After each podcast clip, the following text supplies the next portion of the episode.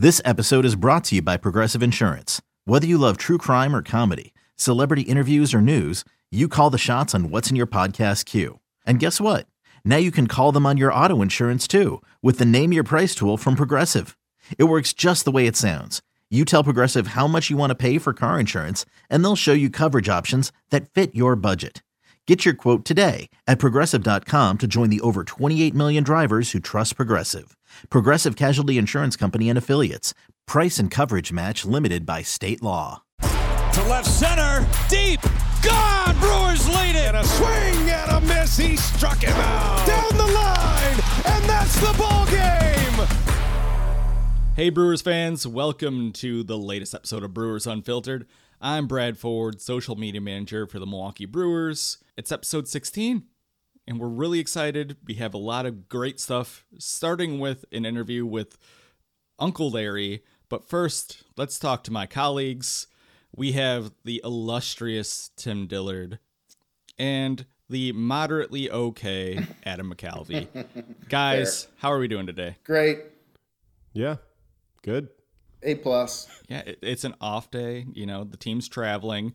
We're recording on Monday because, turns out a couple people travel on those days that teams play. So it's just easier on us all. Some of us don't have a chartered plane at the ready filled with food and beverage.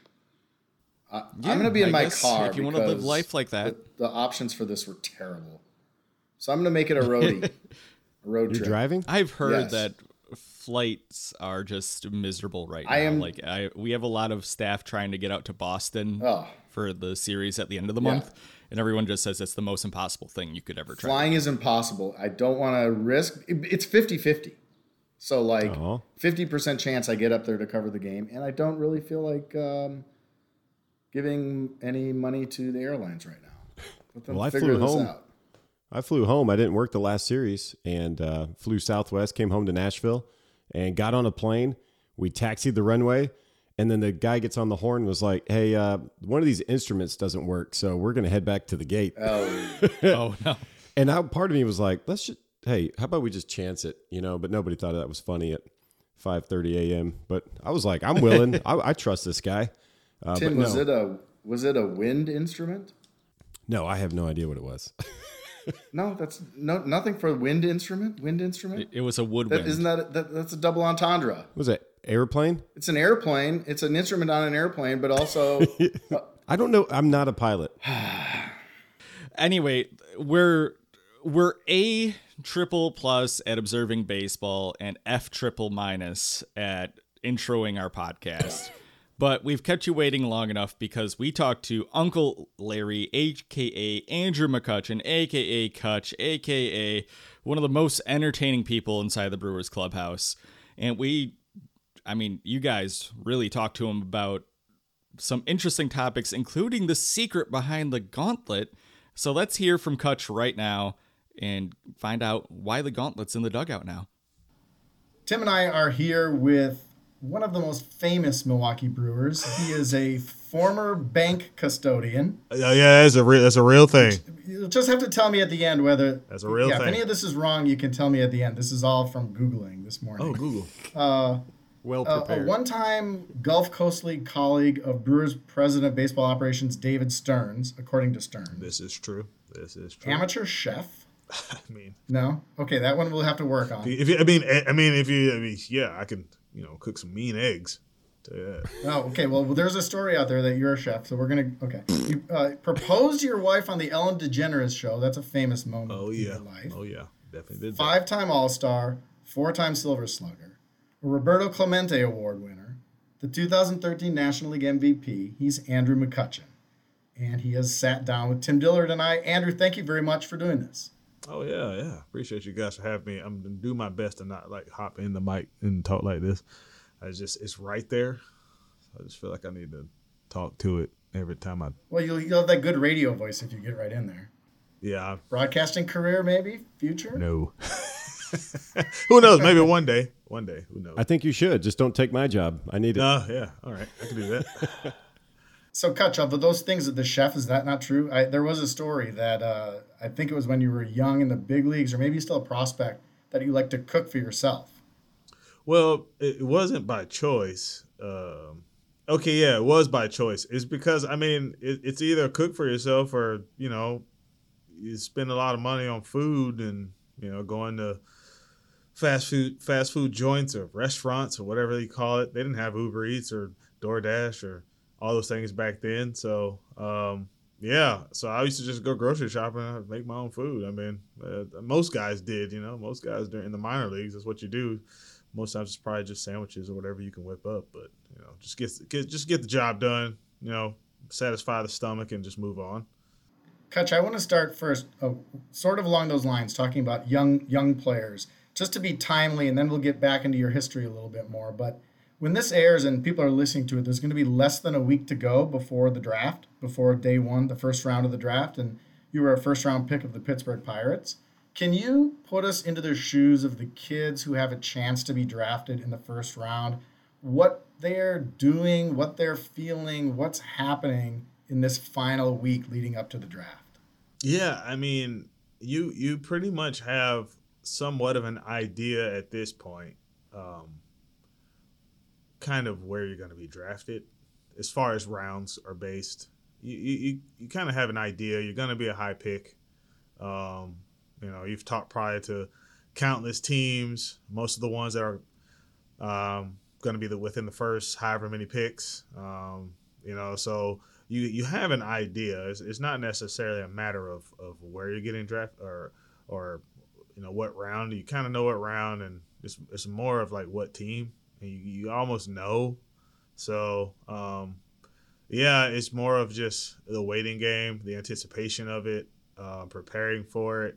And, you know, it was different when I did it than it is now. But, yeah, you just everything leading up to it, you're just anxious, overly anxious. You just want to get the ball rolling and get drafted and, you know, get started, which is what a lot of guys do. You know, a lot of guys are getting drafted and they're hopping right into the minor leagues and they're playing this year. So, yeah, it's a whirlwind of events, and it goes very fast, goes quickly. I think just leading up to it, the anticipation of it seems like it takes forever. And considering this year it's later, it feels like it feels like it's going to take it forever right now. But man, it's a roller coaster of emotions, and it's something to remember. It's great now because most of it, at least if you're a high draft pick, is televised, so at least you have that to fall back on. And you can watch as many times as you want, you know, when it's over. It's more of a memory, you know. So, yeah, it's amazing now. They get to have it all showcased on television and all of that. All-Star break, you know, it'd be cool. Where were you? Like, where were you at? You had a phone, right? You had to give your phone number out. Who were you with and where were you? Yeah, I was home. I was at home, had some close family and friends at the house. Had like the local newspaper there, which wasn't a very big newspaper, but you know, it's what everyone read. And that basically was it. There was probably like 20, 25 of us, and we're all just packed in the house listening to it on the internet, the old dial up. You've got mail, not right now. Yeah. You know, well, Kutch, people might not even remember, but in the days before this was on MLB Network, the draft happened by conference call. And you'd listen to it on the internet. And it was like the most boring event possible. And it was 50 rounds. Was it still 50 rounds? Do you remember when you got drafted? Mm-hmm. So 50 rounds long. And it went like really, I mean, each pick was like 10 seconds. Yeah. Yeah. It went quick. I mean, from the first pick, you know, here in the 2005 draft, the Arizona Diamondbacks select Justin Upton from da da da da da, and then it'd be like, but then some time would happen, and then it'd be like second pick, da da da da da. And so I'm like, in my mind, I'm like, oh, okay, there's a chance I could go, you know, fifth, or you know, if that doesn't happen, then there's a chance I could go ninth, and you know, so I'm like saying all these things in my head, and the next thing you know, like they already went to the fifth, and I'm like, I didn't even hear it, and then I was like, all right, well, I know the Tigers are next, and I know they're looking for a high school guy, and then they pick Cameron Maybin. And then I was like, all right, well, it's the Pirates. So I was like, I know for sure I did well. I did a show. I worked out with the Pirates. They're probably the team, more than likely. And then they said it. We all celebrated. And, I was like, all right, turn the computer off.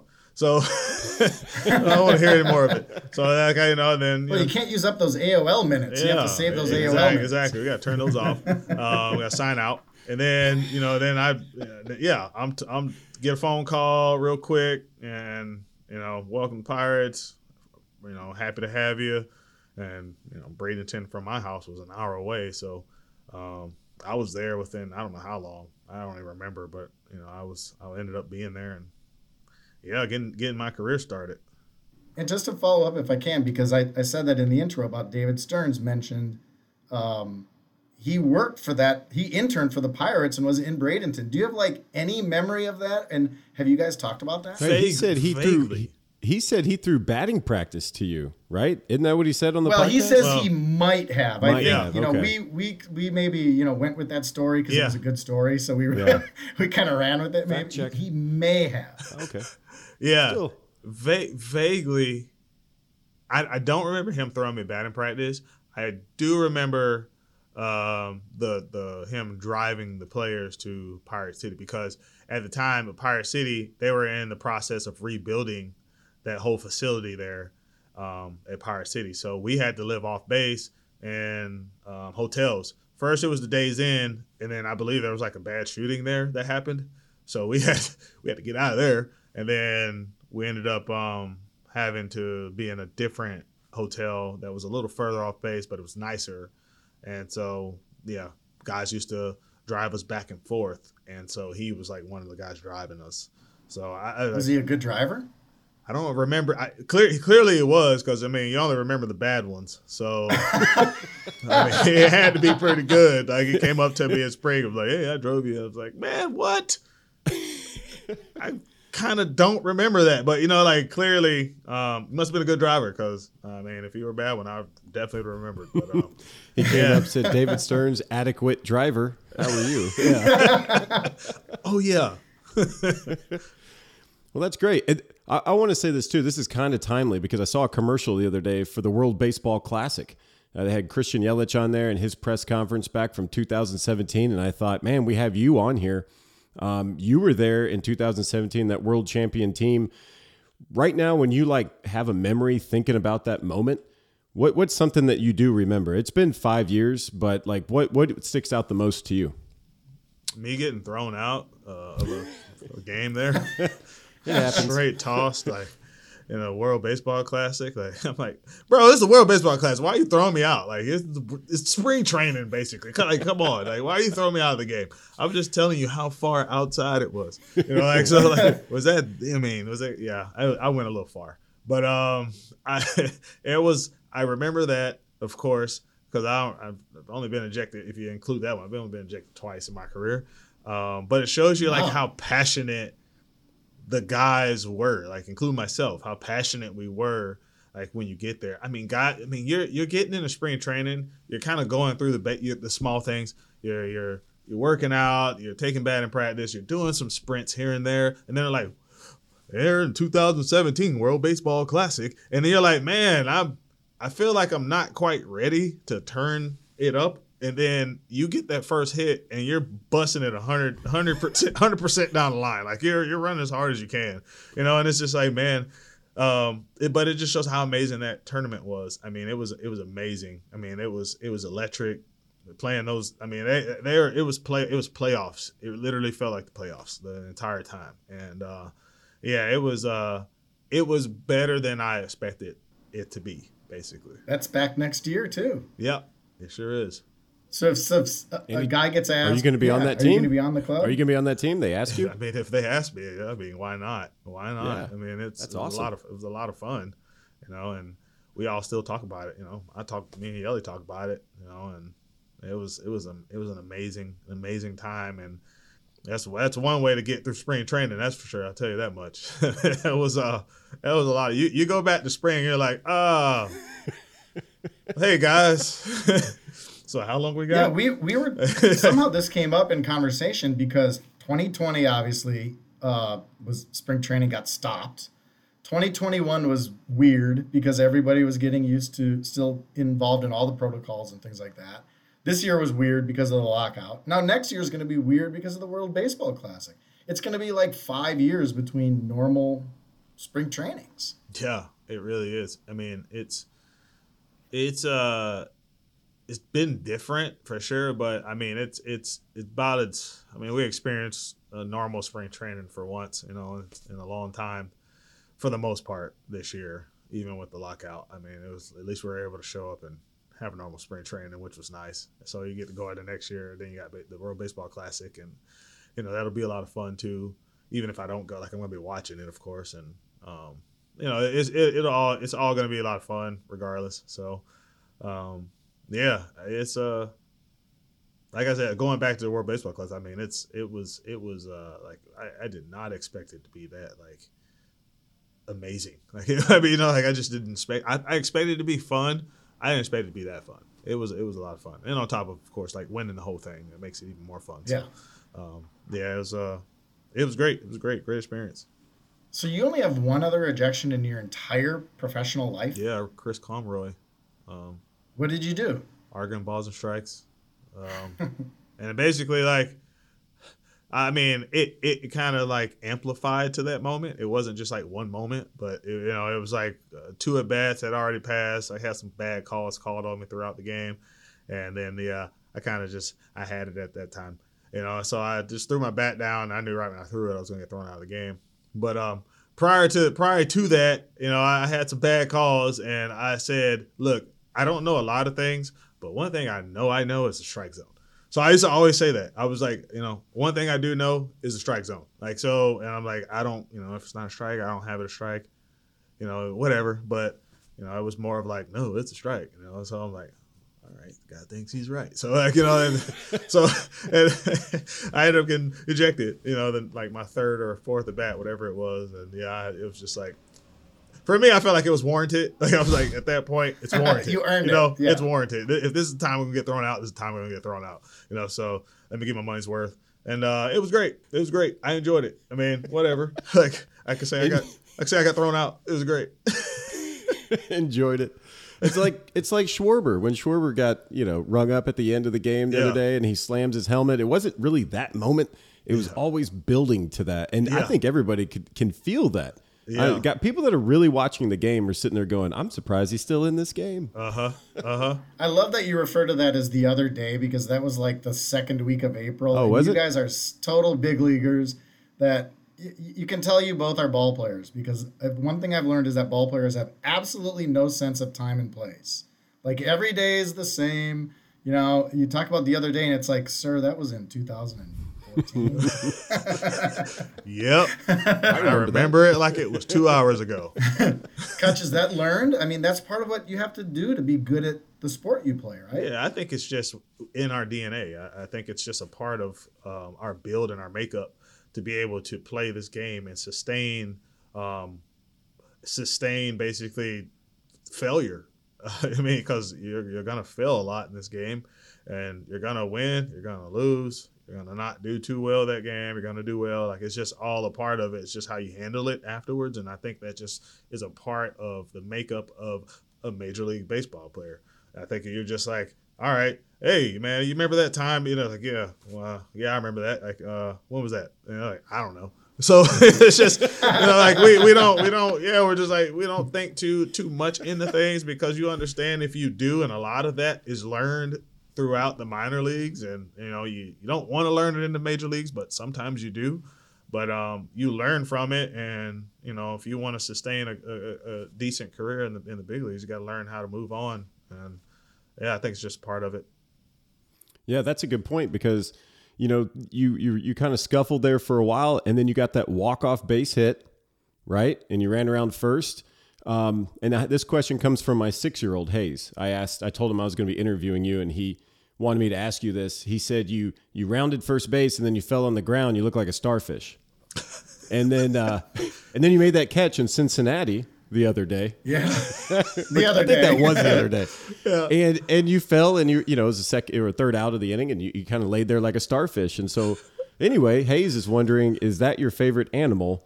A starfish. Well, now that you mention it, I never thought about that, but I might have a new favorite animal. I'm gonna Google it. Yeah, there you starfish, go. Starfish. Let me learn more about it. Let me learn more about being a starfish. You know, like, I don't know. Yeah, that could be my thing now. I could be just, you know, starfish post. Catch starfish again. What do you know? It's gonna be a thing. Yeah, yeah, make it a thing. You know, why not? You know, it's, I don't know. It's just, I don't know. I just sometimes I just lay out just because. That's it. That I just feel like, I just feel like laying out. Else. The grass is really comfortable. People don't realize how unbelievably comfortable the baseball grass is. It is really comfortable. You can literally lay on it, like, and you don't get scratched up. It's not like you wake up and start, you know, itching. Like, it's real. It's unbelievable how soft it is.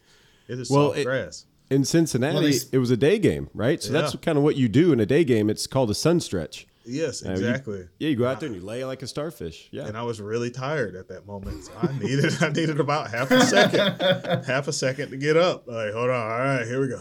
And I had to get up, took a little break, and we're back on it. You know, so yeah. How much do you feel those days when you're out there in left field or right field versus the DH days? I feel it prior to the game. I don't necessarily feel it during the game because once it's time to go, it's time to go.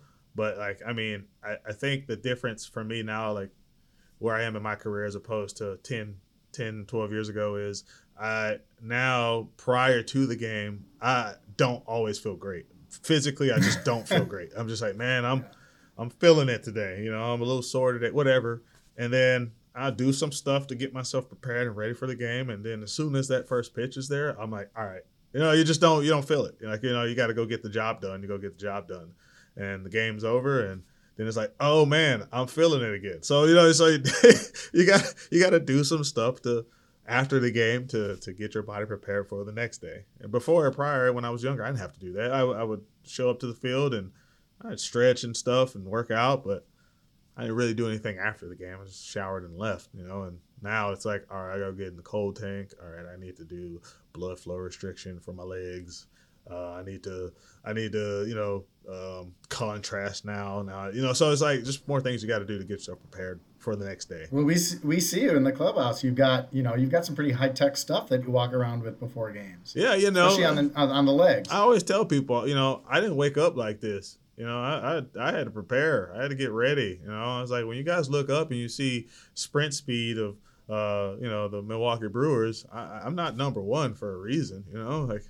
You know, 35 and number one on the team. What are you guys doing? I mean, like, I feel great. Why am I dusting you guys? You know, so I like, you know, but I always like, joke around like, man, I prepare, I get myself ready, and I go out there and I do it. You know, so all jokes aside, you know, you gotta get your body ready to go and geared up, and you know, I think you know those guys in the training staff, they all do a great job just getting me ready.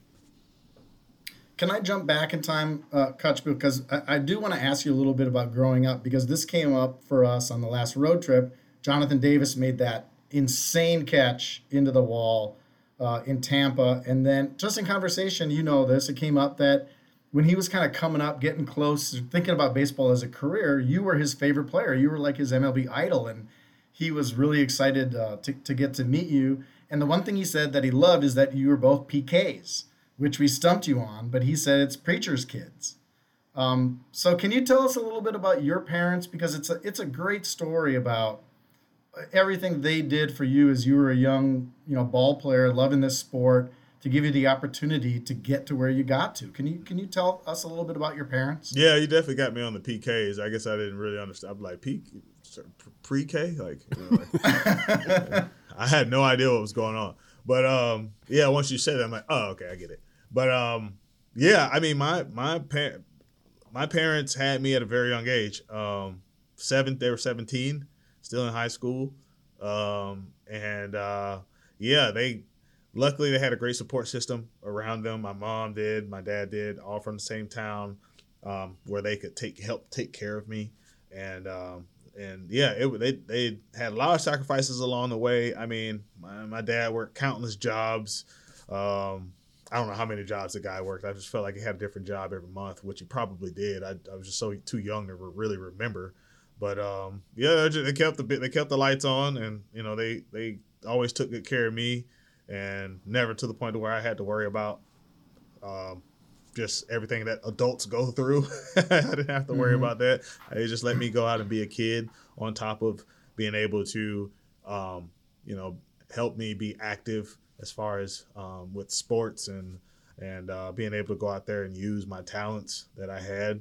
You know, they sacrificed that as well. My dad, well, they were both athletes. My mom ran track. She played volleyball. My dad, he was a football player. Went off to Carson Newman, Tennessee, played there. They won the championship. He was a redshirt freshman. And then he was basically stuck with, all right, do I continue to keep pursuing this or do I go back and take care of my kid, which was me? And he made the sacrifice of coming back, working jobs, taking care of me. So he did an amazing job. My mom did an amazing job. My dad eventually, when I was around 11 years old, decided to go to get into ministry. And yeah, he did that and became a minister. Then we were at one church. It was literally right across the street from our house. It still is there. That church is there. That's where he kind of got his, ministry started. And then we went over to another church, and he became the youth pastor there under the head pastor. So I was around him probably a little more than I wanted to be. But, yeah, it was great. He did that, and then he ended up becoming a pastor himself. Now he has his own church, and yeah, it's amazing, man. It's yeah, like I said, they sacrificed a lot. They sacrificed a lot for me, and yeah, they taught me some awesome things to kind of get me to where I am now. So yeah, the best. One of his jobs was in a mine, right? Yeah, is that a true story? Phosphate. He used to work at phosphate mines in Florida. He did that for quite some time. Had the night shift, so he had the graveyard shift a lot of the time. So he would come. Leaving at night, come back early in the morning. There's one time, which I believe was his last day, he came in. It was storming all day that day, and he used to weld. So what his job was welding the pipes that were around the phosphate mines. So he would weld the pipes everywhere. And then one night, I just remember it was thunderstorming so bad. My mom was worried sick about him, and he came home. I never forget. He came home. He was drenched in water, mud, and he dropped all of his stuff. And he was just like, I can't do this anymore, you know. And I just never forget that. I never forget it, because he was just basically saying, what happened. It was a thunderstorm. There's a lot of water everywhere, and he was welding a pipe in the middle of a thunderstorm, and the pipe burst in front of him. So he had to eventually had to fix that. In the middle of a thunderstorm while pipes burst and water's going everywhere. So like he ended up, he stopped doing that, and he ended up doing something, getting another job, which eventually led him to getting into ministry. But yeah, it was crazy, just the amount of jobs he had, and just, you know, but it was great for me. It was a learning experience for me. You know, it was just, you know, teaching me a bunch of things of just, you know, you work. Sometimes you have to work jobs you don't want to get to where you want to be. No, that's true. And that's also, you know, a lot of baseball players, a lot of people don't know that, you know, you got to get off-season jobs, right? When it comes to baseball. I remember Tyrone Taylor, didn't he drive for Uber? He probably did. I don't know. Yeah, I've worked at several factories. It was FedEx was the one I thought. FedEx? He had a job lined up, and then he had to call them and say, I'm sorry. I'm going to the big leagues. I was called up to Major League Baseball. Yeah, I was called up to the big leagues. I can't take this job. Yeah. That's crazy. It's amazing. But at the same time, I mean, I was fortunate enough to be drafted so high to where I didn't have to worry about that. But there's countless of other minor leaguers. Even to this day, it's actually worse. This day, but like where they're having to work these jobs just to make do. They make ends meet. I mean, these guys are playing the game. They're sacrificing so much for themselves, for their families, and you know, then they come home. Now they got to pick up another job, a job that is pays enough, but at the same time, a job that's understanding of their job being a minor leaguer. So you know, hey, I can only do this for 5 months. Are you okay with that? So, you know, so there's just so much that these guys have to go through. And, yeah, working's one of them, you know, working on top of working. Well, talking about teammates, you've had probably, 1,000 teammates maybe in your career, give or take.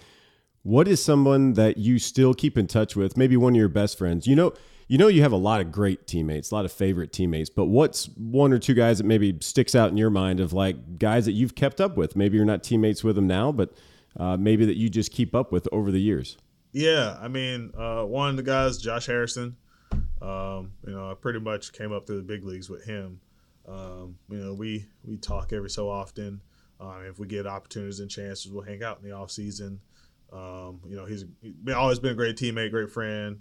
Always happy for him and watching what he's doing. And, because he was a guy that he was that up and down guy. He was that guy that was coming to big leagues and then get an option, coming and not get an option. Like that was him. That was who he was. And we had so many talks over the years and,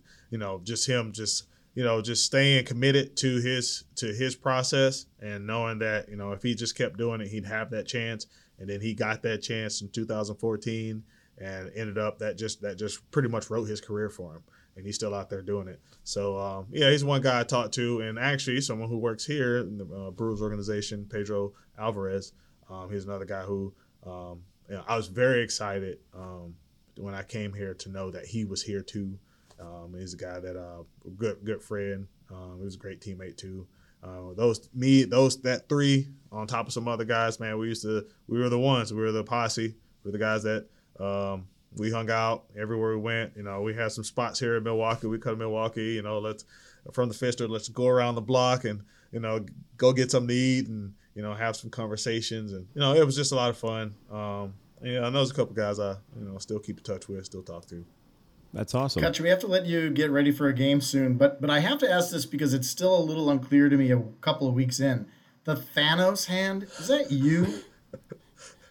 Was that you? Yeah, I did. I bought it. How? Why? I don't know. I don't know what the follow-up question is, but just can you explain this to us because it's become a thing. So what people don't get. All right. So it kind of just became a part of the celebration. It's not supposed to be for the celebration. It just became that. Basically what happened, I was kind of going through not even the 0 for 30 something stretch. I think it was a little after that. And it really started with Lo Cain. Shout out to Lo. It actually started with him and who else? And it was Keston. So it was the two of them. And anytime Lo would be hitting, he'd line out or hit a ball hard. Everyone always has the same, hey, man, way to swing it. Hey, way to swing it. And as a Major League Baseball player, as a baseball player in general, no one wants to hear that after you just lined out. After you just did everything correct and someone's standing there and catches the ball, you don't want to hear way to swing it. So everyone's saying it. And then so Keston used to always go to Lo and be like, hey, Lo, way to swing it. Out. So he would do that all the time. So we were like, what would be fun? And then that's what the conversation. Just to fill in the blank because we're on audio, you held up your hand like the Thanos thing and you clenched your fist just to for the listeners' benefit. Ow. Sorry to interrupt your flow there. I didn't mean to do that. So that's what they were doing, and they used to always laugh about it. And it became a thing. Sadly, it became a thing for Lo and Keston, and basically I was like, man. It would be funny if we got like some huge hand or something. Every time we would line out, we'd be like, hey, way to swing it. Out. So like, we ended up like, and we all were laughing about it. But I was like, man, you need that in those moments because you're so mad, especially if you're it always happens to the guys that are struggling. When you're struggling, you're lining out a lot. So, I made it a thing. We made it a thing. I was like, what? I'm going to get a Thanos hand. I'm going to find one, the one that the fingers can move. And anytime someone lines out, we're going to grab it. We're going to be like, hey, out. So, that's basically what it came to. And that's why we have the hand is I was like, I need that personally because, I tend to sometimes get a little too frustrated when I line out. So if I turn to my right, and I see somebody with a Thanos hand, how can I not laugh at that? So, that's what it's for. That's what it's for. Okay. And so anytime you see a line out, be looking out for somebody in that dugout holding it because they're going to give them that out. And because it's been co-opted for home runs and like good moments now. And it's like, wait a minute, I've seen that movie and I don't think that means what you – But obviously it's just because it's a cool thing and everybody wants to show it on television. Yeah, of course. That's the only, everyone wants to show it. You know, it's like, oh, that's cool. You know, and somebody, I don't know who, someone decided to grab it after they hit a homer and then it became a thing. Well, I'm just going to guess it was Willy Adames because he's usually the one who does those types of things. Yeah, it more than likely was him. I wouldn't put it past it, but yeah, someone, it was either him or it was Wong. It was somebody. Yeah, and I was like, all right, I guess this is a thing now. Well, that's right. That's the baseball clubhouse. Everything turns into a thing, man. Everything turns into something, which is a good name for a podcast. Everything turns into something. It doesn't matter what it is. It becomes a thing. That's going to be a T-shirt. It's going to be a T-shirt that says everything turns into something. everything turns into something, and it's going to be the Thanos hand ringing the bell. There it is. You know, that's basically what's going to happen. I mean, I've already seen a T-shirt with a Thanos hand ringing the bell already, so doesn't take long at all. Yeah, it does not. Well, you have to go get ready to become a designated hitter or a left fielder, depending on what the lineup looks like. Center fielder. Oh, really? Oh, yeah. This is break. Well, it won't be breaking news because the podcast comes out on Tuesday. Yeah. Sorry about that. Center field, baby. See, I was joking about. You know, being fast. You know, so now I got to showcase it. They're like, yeah, hey, he is fast. Let's put him in center. So I was like, all right, you know, I can do that. So I'll be out there. Awesome. Well, we will. Everybody will be 4 days later and be looking back on it with great joy. So hopefully there's a diving catch in you tonight. I'd rather not. Just stay away from that.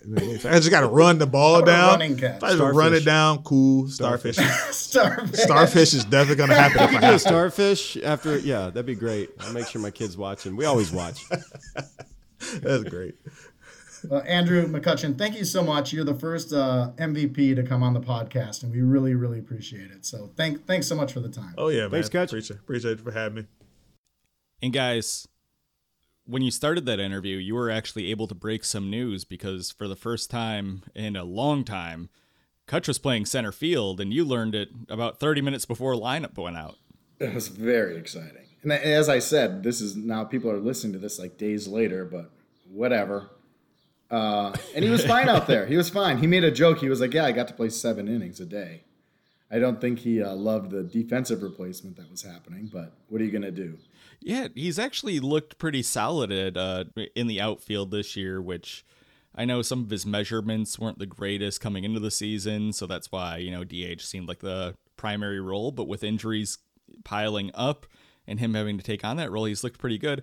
Tim, do you think after a few year break you could go out and field pitcher? You think Absolutely. You still got it in you? Absolutely not. It's actually a skill. Like all that stuff is, if you don't do it much, it's tough to get back on the wagon. I just threw wiffle balls in the backyard for the last couple days. My arm's just hanging right now, and just the sheer force of trying to hit a wiffle ball out of my yard, which is not big at all, and being unable to do so, I'm like, man, I've fallen way, way down. But no, I talked to David Stearns in spring training. It's like the one thing I asked him when I showed up for literally the last 2 days of spring training. And I asked him about the DH, and his big thing was he wanted the DH to be able to play the outfield at least, you know, and he knew that McCutchen could do that and had full confidence in that. So that was a very big deal at the time. So I mean, he's very adequate. He's above adequate. He's good. He's good out there. You know, I think they knew he'd play some outfield. I don't think center field was the plan. So this is a reaction to, you know, Lo Cain not being on the roster anymore and Tyrone Taylor being down. And I think Craig Counsell made clear it's a temporary situation. So by the end of the week, we're expecting Tyrone Taylor to be back in there, like during the San Francisco series, and Hunter Renfroe too. So I think McCutchen's days in center field, for the Brewers at least, might be done for a little bit. But good for him for holding it down for a couple of days, and it gave him a chance to put the lineup out there that they wanted. Well, we need to take a break. When we return, we're dishing out our first half superlatives, MVP, most surprising, and more. Stick around after this. Hey, it's Kaylee Cuoco for Priceline. Ready to go to your happy place for a happy price? Well, why didn't you say so? Just download the Priceline app right now and save up to 60% on hotels. So whether it's Cousin Kevin's Kazoo Concert in Kansas City, go Kevin, or Becky's Bachelorette Bash in Bermuda, you never have to miss a trip ever again. So download the Priceline app today. Your savings are waiting. Go to your happy place for a happy price. Go to your happy price, Priceline.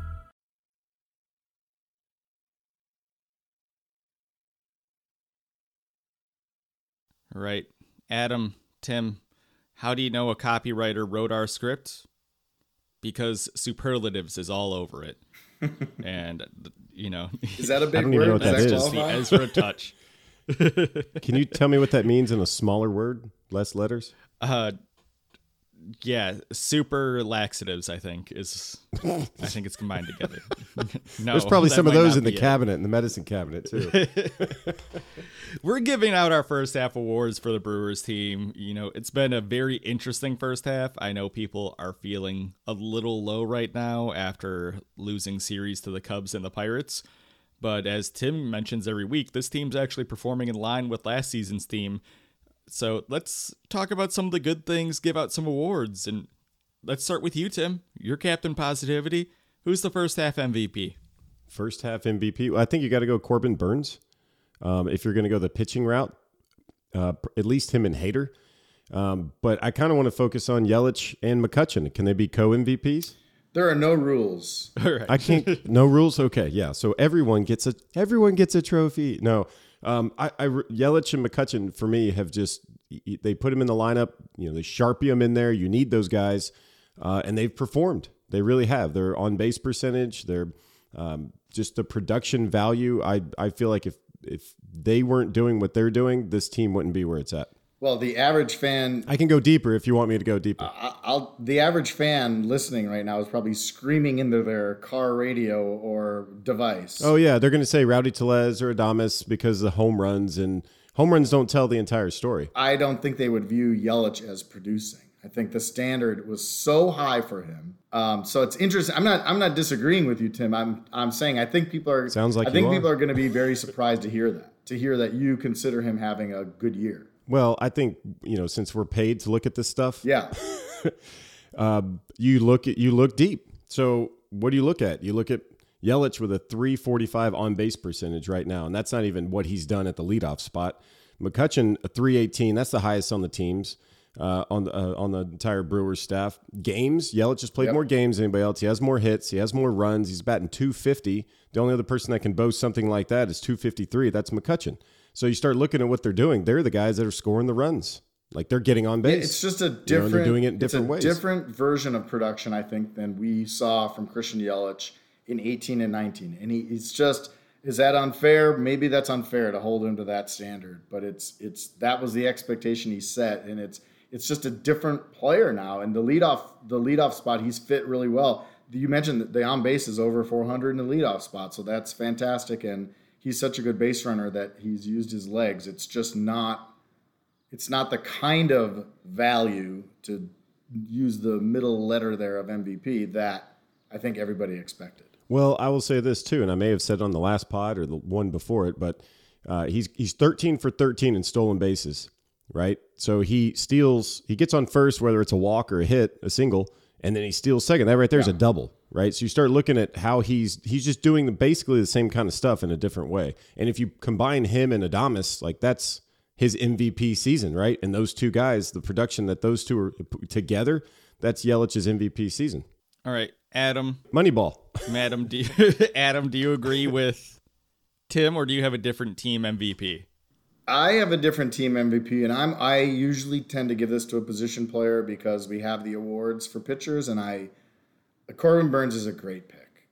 But to me, I'm going to go Jace Peterson because he has, in the true sense of the word value, he has played everywhere they've asked. With Hunter Renfroe down, he's been out in right field. He gives you the most competent at-bats. He's one of the few guys on the team who, like, you think is like, he'll do the little thing that needs to be done in a situation. To get the runner over or in. He's his home runs, 7 home runs, but they just seem like they're in big moments. He just has, I think, come through for them, and Baseball Reference recognizes what he's done. He's the leader in Baseball Reference WAR for the Brewers, and that's not the perfect stat at all. I'm not saying that, but it's one way that you can look at what he's doing, and he's definitely, I think, performed above expectations, and when they've needed him with all these injuries, he's been extremely, extremely valuable. So I would kind of just really zeroing in on the word valuable, give it to Jace. Now, there's 2 positions this year that Jace hasn't played that he played last year. Do you know what they are? That's a great question. I would say... shortstop. And left field. I have no idea. Oh, actually, sorry, there are 3. Has he played left? He's played left this year. She did play shortstop last year. He played second base last year, and he's lost his time on the mound to Mike Brasso. Oh, yeah. Brasso's the designated pitcher. You know, Brasso was pointing out the other day that he has a better ERA than Brett Phillips. So they're keeping track of what each other, you know, the former Rays teammates, and Phillips likes to really, you know, shine a light on his pitching prowess. So Brasso does a little more quietly, but he did point out that he has a better ERA. That's because he gave up a home run to... who was batting left-handed off of him? Yeah. Rendon? Rendon, yeah. That's tough to do. I've given up lots of home runs, but they're usually the correct way. The guys usually swing. Isn't baseball kind of fun when it gets to that goofy stage where position players are pitching, especially when you got a guy like Brett Phillips out there? It's a necessary evil. Well, Brasso pointed out that it can either be fun or the worst, and he has had both, where he pitched in the 19-2 game at Pittsburgh where they were leading, and then he pitched in the game where they were way down. And it's definitely more fun when you're on the winning side. He's got 3 scoreless innings, though. Yeah. The thing I like about it is it sometimes can make things fun even when they're the worst. You look at, like, Anthony Rizzo versus Freddie Freeman last year. That was a super fun moment, and Cubs fans loved it, and they were getting shelled. So I think it can still be a good occasion in the right situation. Well, you never want to. Anyway, without further delay, I'm the one going with the smart choice for Brewers MVP, and it's Corbin Burnes. Yeah. Like, I get that you want to give it to a position player because it's the MVP, but we don't have the Cy Young here in our superlatives for this. So I'm going Corbin Burnes. I'm going the cop-out answer because he's just 60 innings short of what he did last year. He has a better ERA. He's leading the league in strikeouts. He's slightly under in his K per 9, but the guy has been the stud we all expect. He has some stiffer competition when it comes to the Cy Young race this year than I feel like he did last year. And there's like 4 other pitchers keeping pace with him right now.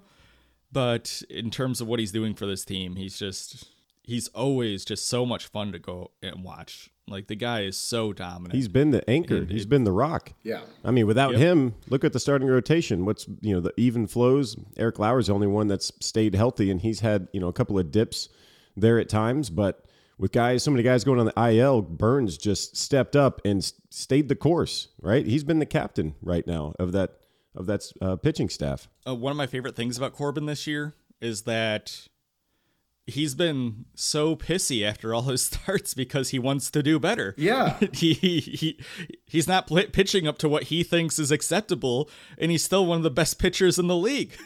He said that Sunday after getting the All-Star nod. He said he's not close to performing as well as he did last year in his own analysis. Not close.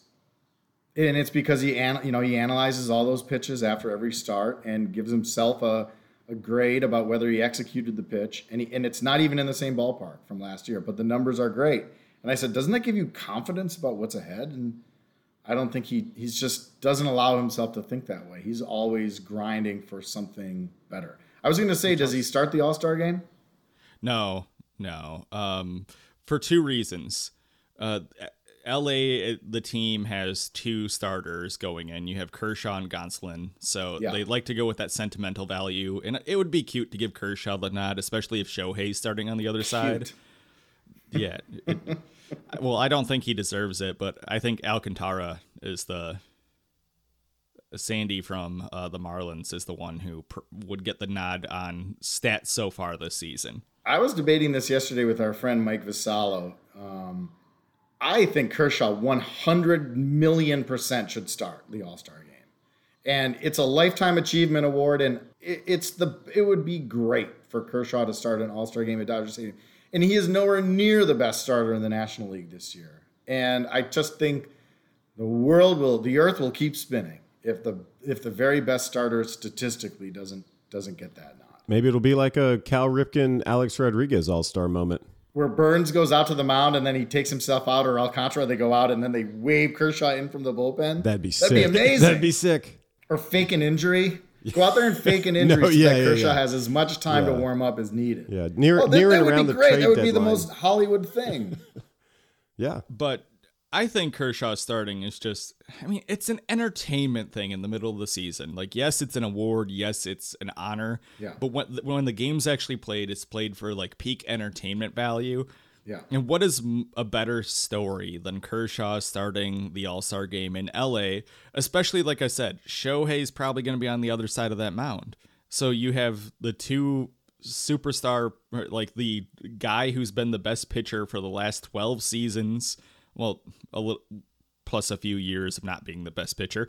And then you had the new face of baseball going against each other in LA. They're both LA pitchers. That's just really fun to me. Maybe there will be a Rudy moment where everybody's just like, here's my All-Star jersey. I want Kershaw to start in place of me. I think we should make it happen. I love it. All right, Tim, who is your Rudy? No, just kidding. Adam, there is no Rudy award, but there is a most surprising award. Okay, who is your most surprising player for the Brewers this season?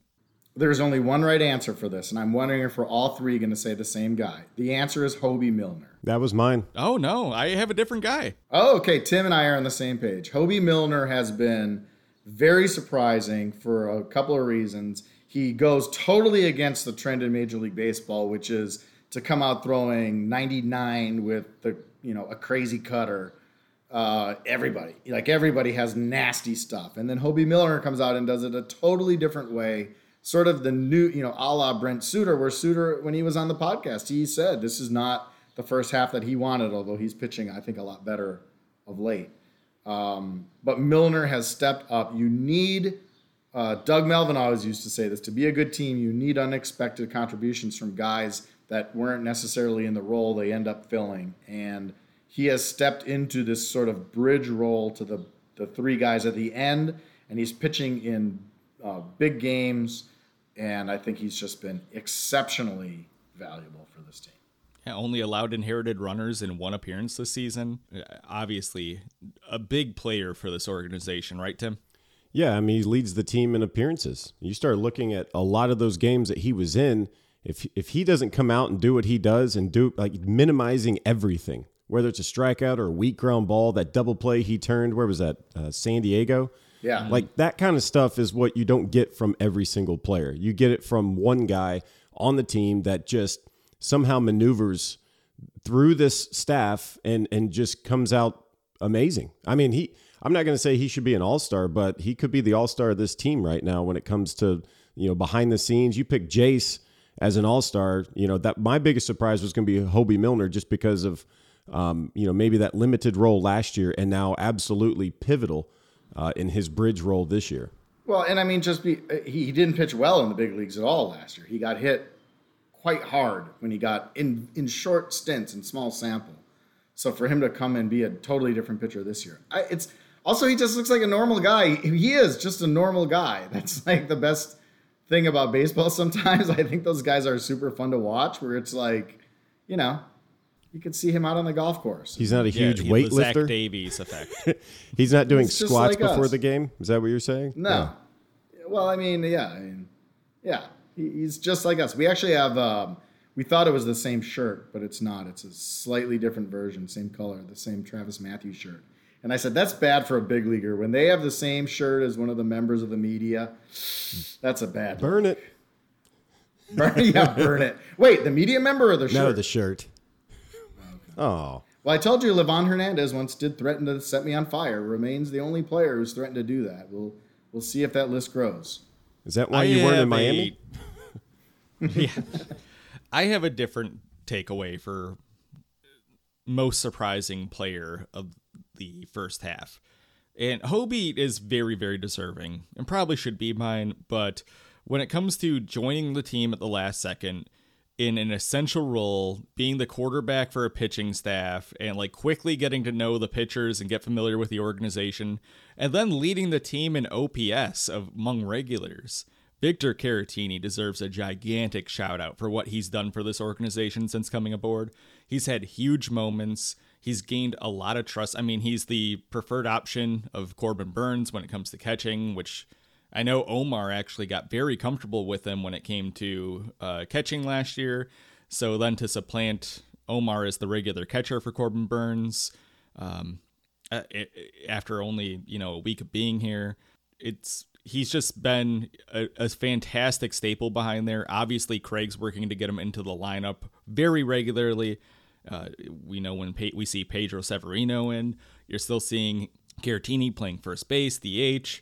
So, great way to like step in and be the force of this, especially on the other side of an all-star catcher. Omar is great. I don't want to take away from what Omar has done. He's also had a pretty good season as far as he goes. I think there's nothing you can do to really state how much work Caratini's put into get so comfortable with the staff so quickly, and especially coming in basically on the first day of the season, no spring training behind him.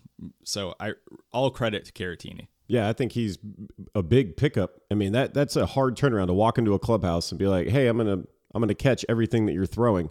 That's really tough to overcome, and that's one of the scary things about getting a catcher so late.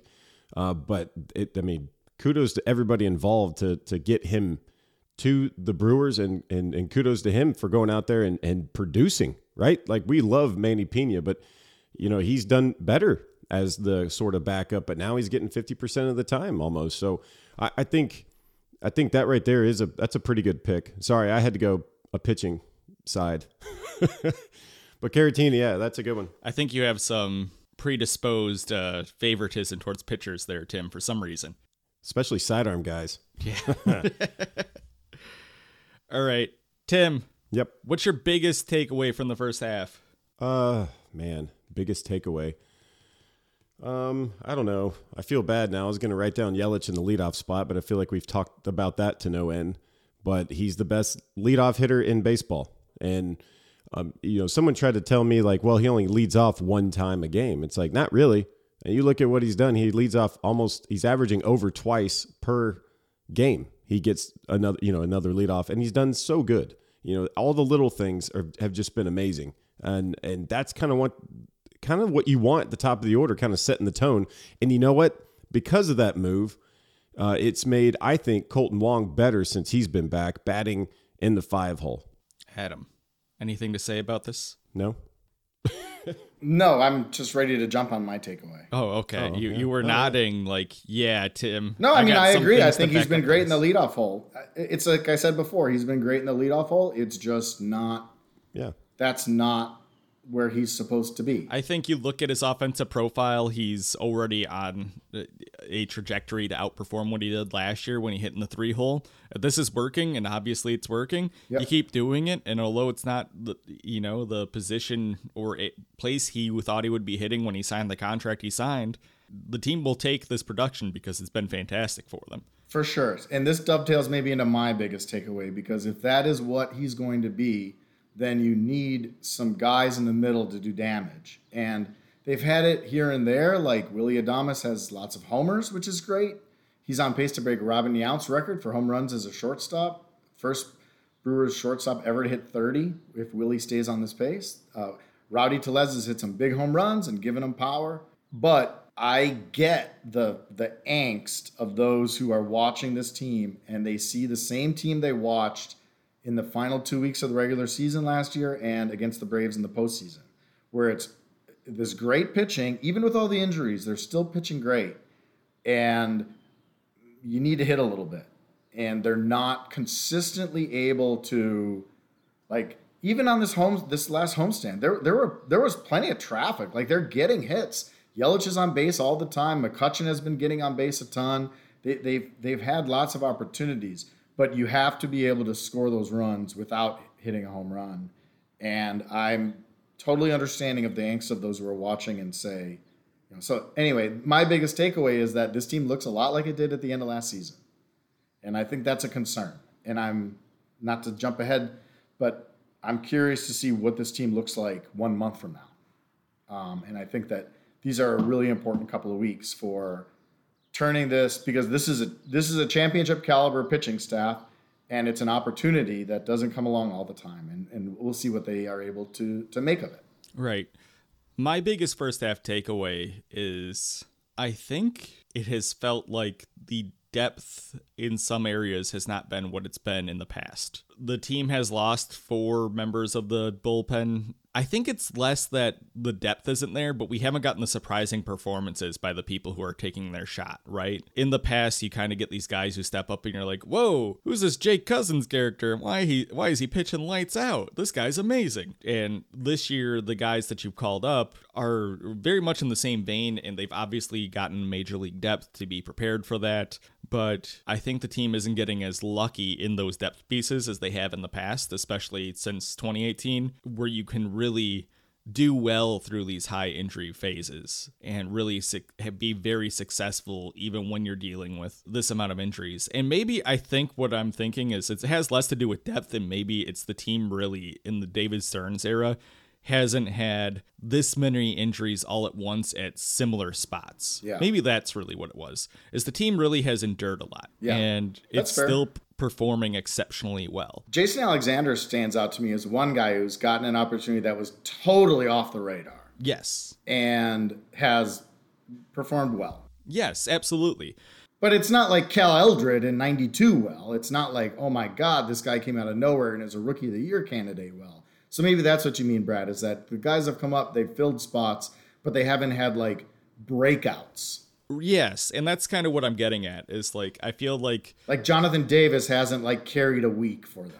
Like, Trevor Kelly has pitched some very important innings and come up very big in multiple times, but he hasn't, or obviously didn't cement himself as a regular in the bullpen. In the past, you get those appearances where guys come up and all of a sudden you can't get them out of the bullpen because they're pitching better than the guy they replaced. It's more about the injuries, and the timelines have been so strenuous on this team. They've been pushed to their limits already, and things theoretically, when you look at what's on paper, should be easier for the team in the second half. So I think my takeaway is more, this team was really pushed to its limits. I think when you hear David Stearns talk about there's a lot of improvement needed from within, it's that what I'm talking about right now is it's been hard for them to consistently perform, and they have pushed their depth so far that they can't get the key players who are supposed to take over those roles in at the right times. So it's a little rambly, but I think that's because my thought evolved as we were going. Because initially it was, I feel like the team has survived these injuries, but I think this is just the most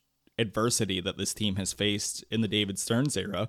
But I just want fans to understand quite just how hard they were pushed in that first half. Now, what's your biggest question at the midway point, Tim? Well, I mean, kind of like what you were just saying. I feel like this team was... You know, for a Lord of the Rings reference, too few of butter over too much bread. Is that right? Like spread thin, right? Or margarine. I don't know what you choose to eat, but like, it was because of health. So the biggest question for me is, you know, what's this team going to look like once people start getting healthy, and are they going to stay healthy? Because it was a record number. You know, they go through April and they don't have any problems, and then all of a sudden it was like every day you're showing up to the field like, you know, who's next, you know? And I think they're going to be better. I think this team is just trying to inch their way to the finish line of the All-Star break. And then it's just, here comes the wave. You know, like I think they're just, I think in their minds, if we can just get to the All-Star break, we're going to come out and just absolutely be ready to charge for that second half. My question is, who do they bring in? I think this is a huge trade deadline. They brought in an impact bat last year who then didn't have an impact in Eduardo Escobar. I think this year they need to, whoever comes in needs to have an impact because to me, the offense is going to decide what happens, what becomes the story of this team, because I have very few questions about how good the pitching is. I have lots of questions about how good the offense is. Yeah, I feel exactly the same with Adam. It's who they bring in and where they bring in, because I think there's a few opportunities. I think outfield is the most obvious one, but they obviously have done many, like David Stearns and Matt Arnold have made moves before where all of a sudden it seems like you have too many players at one position because that was the place to move at and that was the place that worked in their logic. So it's where will they add and who will they add, I think, is the interesting question. Well, I think that goes along with who's healthy, who's going to be healthy coming out swinging and doing well. If the guys they have are doing well, then, you know, they may not have to do as big a move as they think. But if the guys come back and they're not doing much, then that's probably going to be that's what they're going to have to weigh. That's the question I was getting at. Yeah. Well, we need to take another break, but when we return, we're dishing out our stat of the week. Stay tuned.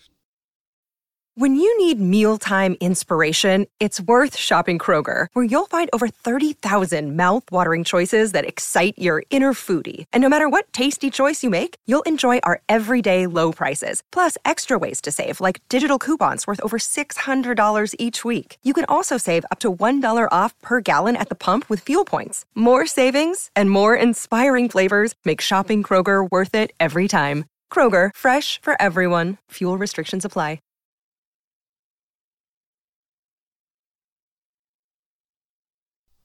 Welcome back. It's the moment y'all been waiting for. It's Stat of the Week. I am trying to get my voice more low for that. I'm trying to get some reverb. Ezra won't pay for effects or a soundboard. This is what we got to work with. There's no great 1990 shock jock audio drops here. So while I pity myself over not having the production quality I want to from 1992, Adam, give me your Stat of the Week.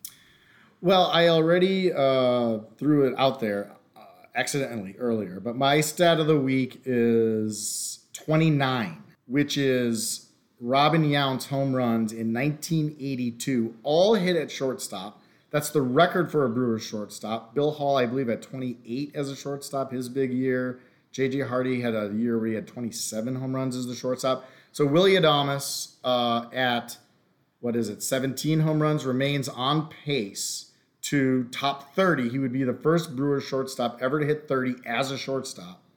And it would break a record that's been around since 1982, Robin Yount. So getting power at that position is a pretty cool thing. Willie's very, I think it's fair to say, very unhappy with his offensive season. He hates his on base being below 300. He feels like he has a long way to go to get to where he wants to be. But the power has been there, and home runs can win baseball games. So, well, we've seen him streak before. Yeah. Like not on the, like what that guy did on the field that one day against the Braves or whatever. But by the way, he was wearing a shirt. Yeah. It was like a skin colored shirt. Yeah. It was crazy. What's the penalty for charging streaking the field? Some broken bones, I think. Broken bones. Yeah. He's probably, I don't think they take it very easy on you when they take you out of there. Not sure. Do you know, there's a sheriff's office inside American Family Field. Oh, cool. Down in the bowels. We learned that when Randall Simon had his little run-in with the Racing Sausages, that there's an actual sheriff's office. Oh, yeah. So, please, don't streak. I don't know where I was going. Oh, he's streaky. Yeah, so, you know, he was going off, gets player of the week or whatever, or actually before that, and he goes back to basics. He does flips with Ozzie Timmons. Yeah. They start working on balance and rhythm and all that, and he comes out swinging again. I think that's what we're seeing here. He's heated up in this homestand. Right before everyone's eyes. I think he gets away from stuff and then he gets back to it. And I think that's kind of what we've seen the cycle, even last year, of what Willy Adames does. So, I mean, is it feasible for him to get to 30? I think definitely it is. I think he's able to do more than that, even after missing, 20 games? We should try to get Robin Yount on the pod to talk about it. Let's get Robin Yount on the pod. Yeah. I've been telling you, reach out to him. I know. We're going to see if we can do it. I know. Call Robin, say, Robin, what are you doing? And he'll say, I don't know, living an illustrious life with the best hair in Arizona. That is true. And you'll say, can you spare 30 minutes for a podcast? Yeah. Okay. Yeah. Robin, do you have the Audacity app on your home computer to record podcasts? Do you have a podcast quality microphone? And he'll be like, yeah, sure. I'll send Ezra out there to work with him specifically on that. My stat of the week, since returning, Colton Wong's started 9 games. He's slashing .270/.342 with a .487 slugging. He has 8 hits, 5 of which are extra base hits, which, you know, Colton's not exactly known for his power. So he's really come back hot since returning to the lineup on a regular basis. We've seen him get some rest with them going with a platoon third baseman and then moving Weicho over to second base. But I think he's been playing sneaky well because I barely noticed that he was quite that productive in that spot. I think because so much attention has been on the top four, especially with Andrew McCutchen hitting well, Christian Yelich hitting well, it's been easy for Colton Wong to sneak under the radar. So a little shout to how he's been playing since he's returned from the IL, which has been very well. Now, we're recording this on Monday, and we got a gut feeling that this is going to be one of the things we talk about, and it's going to be old news by the time we get there. And the question is, Tim, is Devin Williams eventually going to get named to All-Star Game? Because we really think it's almost a sure thing, right? Yes. The answer is simply yes. He's an All-Star. I mean, surely they're going to make it right. He's probably, by the time people hear this, he's going to be an All-Star. To me, he should have been an All-Star right from the get-go. Because I started thinking about it this way, you know, whoever has the most of something in a stat usually makes the All-Star team, right? The most wins, Gonsolin, most wins. Yeah, he's an All-Star. Josh Hader saves. Yeah, he's an All-Star. Judge, home runs. He's an All-Star. Alonzo, RBIs. He's an All-Star. Average. Actually, Judge didn't make it. Oh, no, I'm lying. Of course he made it. Herrera's, he has the average. He's an All-Star. So they invented a stat called holds. And he has the most. And he's been doing a fantastic job. He ranks really high in all the stats for relievers. He has 22 holds. This guy's an all-star. He's deserving, and it's sad that he didn't get on like the first little ballot thing. Everything Tim said. And when we talked to Corbin Burnes and Josh Hader yesterday, there was almost like a little tinge of like, almost a tinge of disappointment in the day that Devin Williams didn't get named. Those guys really, really, really want him to go, and Josh Hader even said, I think we're going to get him in. So I'd be shocked if by the time people are listening to these words that Devin Williams hasn't already been named an All-Star, and this regret has been eliminated. He should get an apology letter. I think, honestly, I mean, that's just... There's always snubs, though. There's always. Yeah. You can always go down. He's probably better than 25 of the team's closers. He has a 1.93 ERA, a 1.57 FIP, a 2.15 ERA plus. He struck out 55 and 32 and 2/3. The guy's been amazing. He also has five saves. He has five saves and five opportunities. Yeah, like huge spots where Hader was out. Yeah. Plus, I think Joe Buck will have lots of time to tell his the Devin Williams story because there's lots of time in between pitches, which I sometimes get annoyed by, but that's. But you get to hear Joe Buck. It's working for him. So I'm criticizing something that shouldn't be criticized. I get to hear Joe Buck. Also, you don't only get to hear Joe Buck. You'll get to hear some interview with some guy on the infield or something. Yeah, maybe. Yeah. Good point. I like those, though.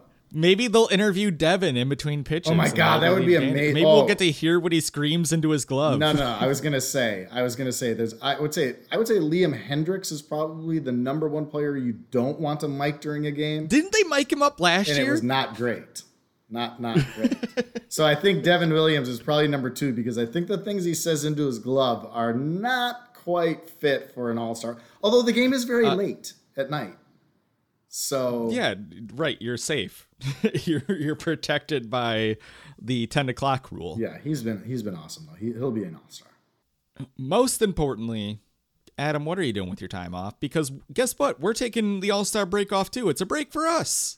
Well, we're taking a break from the podcast for a week, but I will be working my butt off over the all-star break because I don't mean to be negative. I mean, I feel like I've been a little negative this week, but the draft over the all-star break, I don't know. Someone must like that somewhere, and it's probably someone who's one of my bosses, and I should keep my mouth shut. But it is not ideal. You know, the front office folks grind just as hard as the players do, and man, everybody could use a break, and they are not getting a break because there's a 3-day draft. So Sunday night, I will be covering the draft, probably from home. It won't be at American Family Field this year because there's a Motley Crue, Poison, Joan Jett, help me, Brad, someone else, concert at the ballpark. Really? Yes, Def Leppard. Oh. How did I forget Def Leppard, man? So man. They can't do the draft at the ballpark, so they're trying to figure out plans of where that's going to happen. So I think we're going to do it old school, our availabilities with Zooms. And then the draft continues Monday and Tuesday, and we will have full coverage at MLB.com of all their picks. And it's a big deal for the draft's a huge deal. It's the timing to me is this is the second year I think they've done it over the All-Star break, and it makes for a busy break. Well, emphasis on how hard this is on front offices. They're also all over the phones right now, pulling tons of tape on players who they're interested in acquiring or have to send, and getting all those reports on top of having to analyze thousands of prospects. I actually asked Todd Johnson about this because they do a series of meetings. Once all the scouts have been out and seen all their players, they come in and do meetings.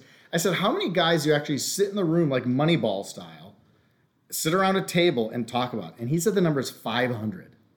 They scout thousands, right? They have reports on thousands. Right, but then they're the ones who the scouts think are good enough to discuss. The ones that they actually sit in a conference room and like discuss is 500, which if you just think about how long we've talked about four topics in the last however long it's been, 45 minutes.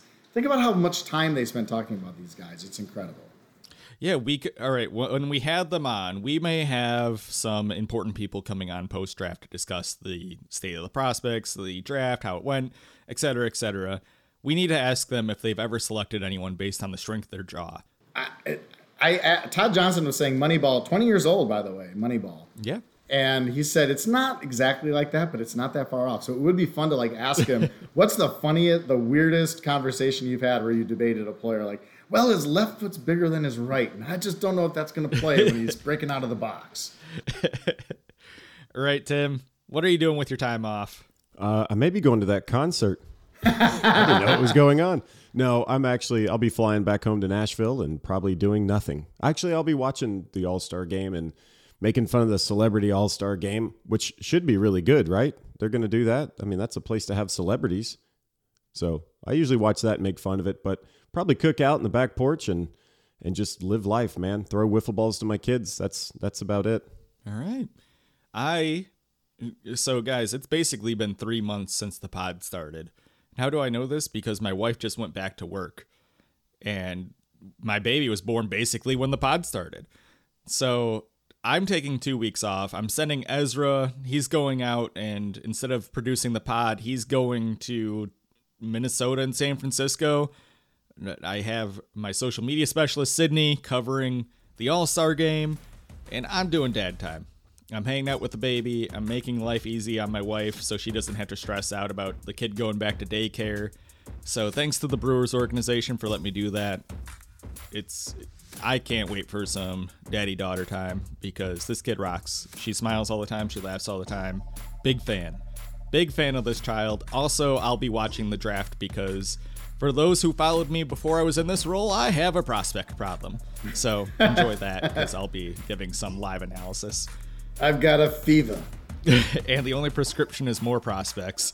That's all we have time for. Thank you for always listening. Don't forget to follow our hosts. Follow Tim Tillard at Dim Tillard on Twitter and Instagram. Look for Adam McAlvey at Adam McAlvey on Twitter, Instagram, Facebook. Watch Tim Tillard on the Valley Sports Wisconsin pre- and post-game show. Read Adam McAlvey on Brewers.com. Of course, go right now. Follow us on Instagram, the Brewers, on Instagram, Twitter. Make a TikTok and follow us there. We'll see you next week. Wait, no, we won't. We'll see you in 2 weeks. Enjoy the break.